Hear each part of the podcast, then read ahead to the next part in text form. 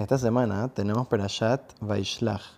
En la Perashat Vaishlach nos cuenta la Torah sobre que Jacob, que estaba preparándose para el encuentro con Esav, su hermano, después de tantos, tantos años, se preparó porque vio que Esav quería hacerle mal, quería hacerle daño por, por él haberle quitado la primogenitura y haberle quitado las verajot, las bendiciones que le iba a dar Itzhak a él. Entonces dice que, ¿qué pasó? Jacob, primero que todo, le rezó a Dios para que lo salve a él y a su familia, se preparó para la guerra y dice que también le comenzó a mandar regalos a Esav para así apaciguarlo y para así demostrarle que eh, era en paz, que él venía y que no quería hacerle ningún daño y nunca le quiso hacer ningún daño.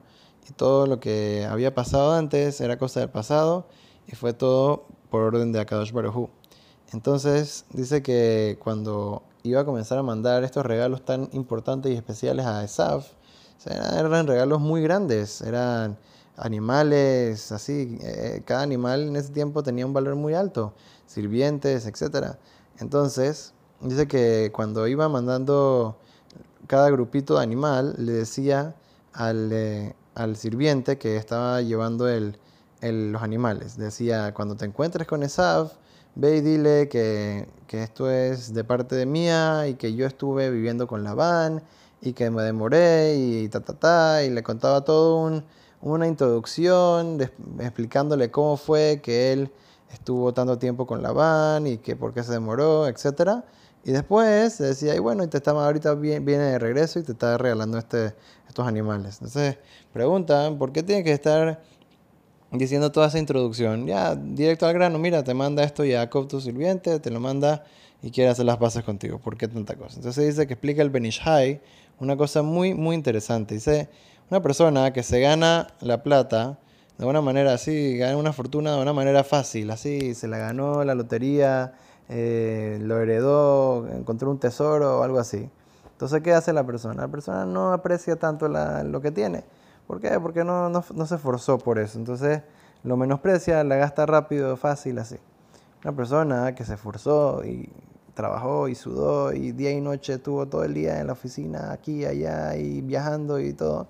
Entonces una persona así, cuando se esforzó y le, dolió y fue difícil para ganar dinero, entonces esa, esa persona aprecia muchísimo, muchísimo más lo que tiene. Entonces, así podemos entender cómo Jacob, que es el, que en verdad estuvo muchísimo tiempo trabajando para, esa, para su, su suegro Labán y todo, en verdad, si Esav al principio, eh, él había llegado hace muchos años y llegó y quería una sopa de lentejas, y Jacob ni siquiera se la dio, se la, se la quería vender por la primogenitura, entonces Esav dice, mira, ve, que ves que Jacob no regala las cosas así nada más. Y debe ser que ahorita que él estuvo con Labán, Labán le regaló todo esto.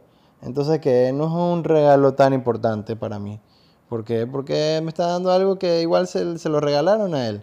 Entonces Jacob quería demostrarle que no, todo eso fue eh, dinero y cosas que está haciendo que él se esforzó muchísimo para ganar. O sea, que, que Labán no le daba ni un centavo gratis, todo tenía que trabajar difícil y lo quería hasta, hasta hasta quitarle parte de su, de su, de su merecido sueldo. Entonces, al ser de que era, o sea, él, está demostrando, al ser de que era una plata que él había ganado con mucho, mucho esfuerzo, entonces tenía que apreciarlo mucho más Esaf y no decir que, ah, no, es Jacob, eh, Jacob en verdad le, se ganó todo esto gratis, entonces no, no es la gran cosa el, el, regalo que me está dando. Pero una cosa que vemos aquí muy interesante y muy, o sea, que aplica mucho para nosotros en la vida, que muchas veces nosotros no apreciamos los regalos que nos da Dios en la vida. ¿Por qué? Porque vienen así, fácil, gratis, ¿no? no uno no se esforzó por eso.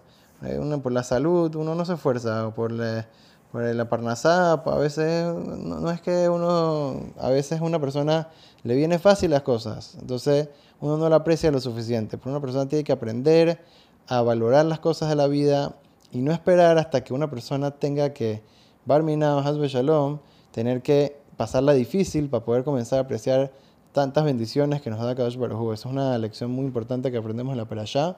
Siempre tenemos que apreciar las cosas que tenemos, darnos cuenta de que es un gran favor cada cosa y cosa que nos da Dios, eh, cada respiro que la persona tiene es una bondad de Dios, un milagro, y tenemos que estar constantemente agradeciendo a Kadosh Baruj que Hashem siempre las cosas vengan eh, de una manera tranquila, con verajá, con, con éxito, con salud, y que sea siempre con alegría, con todas nuestras familias, el pueblo de Israel. Amén ve amén.